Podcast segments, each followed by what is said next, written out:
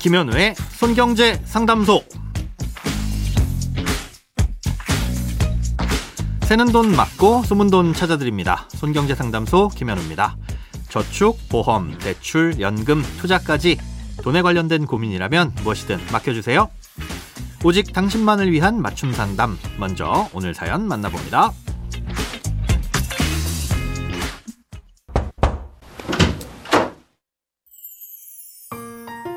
안녕하세요. 저는 69년생 국민연금 이미 가입자인데요.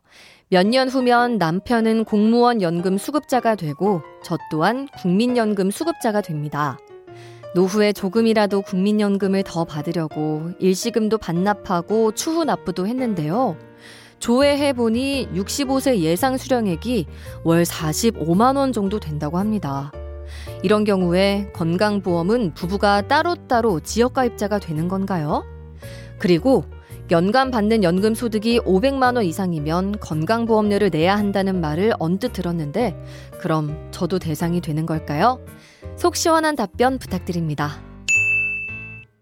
네, 먼저 연간 받는 연금 소득이 500만 원 이상이면 건강보험료를 내야 한다는 얘기는 틀린 내용입니다. 아, 일단 그 부분은 걱정 안 하셔도 되는데요.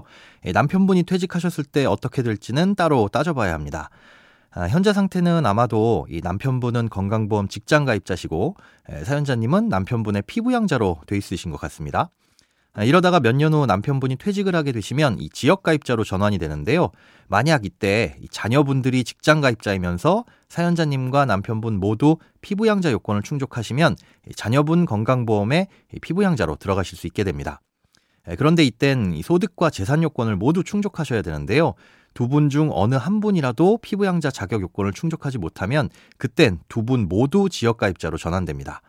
아, 이렇게 지역가입자로 전환되면 따로따로 보는 게 아니라 세대를 합산해서 건강보험료를 부과합니다. 즉, 피부양자 자격이 되는지를 따질 때는 각각의 소득 요건을 따로 평가하지만 일단 한 분이라도 탈락하게 되면 두 분 모두 지역가입자가 되면서 소득과 재산을 같이 묶어서 본다는 뜻입니다. 아, 그럼 피부양자가 될 수 있는 자격 요건은 어떻게 되느냐? 음, 두 분의 경우 다른 사업 소득이 없다고 가정했을 때 연금 소득 부분만 따져보면 되는데요. 각자의 연간 소득 금액이 2천만 원을 초과해서는 안 됩니다. 아, 일단 사연자님의 경우엔 월 45만 원, 어, 연간으로는 540만 원이니까 뭐 걱정은 안 하셔도 되겠죠. 예, 남편분이 받으실 공무원 연금만 따져보면 되는데 이때 소득 금액은 실수령액이 아니라 소득세법에서 정한 공제를 하고 난 뒤의 금액입니다. 예, 법에서는 연간 받는 총 연금액에 따라 구간별로 일정 금액을 공제해주고 있는데요. 이 공제를 감안해서 계산을 해보면 연간 연금액이 2,766만 원, 월로 따지자면 약 230만 5천 원 정도를 넘지만 않으면 피부양자 자격을 유지할 수 있습니다.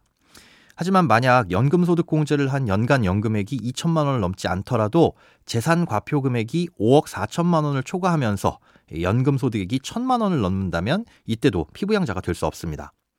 어, 연간 연금 소득액 1천만 원은 앞서 말씀드린 연금 소득 공제를 감안했을 때 약 1,688만 원, 한 달에 약 140만 6천 원 정도가 됩니다.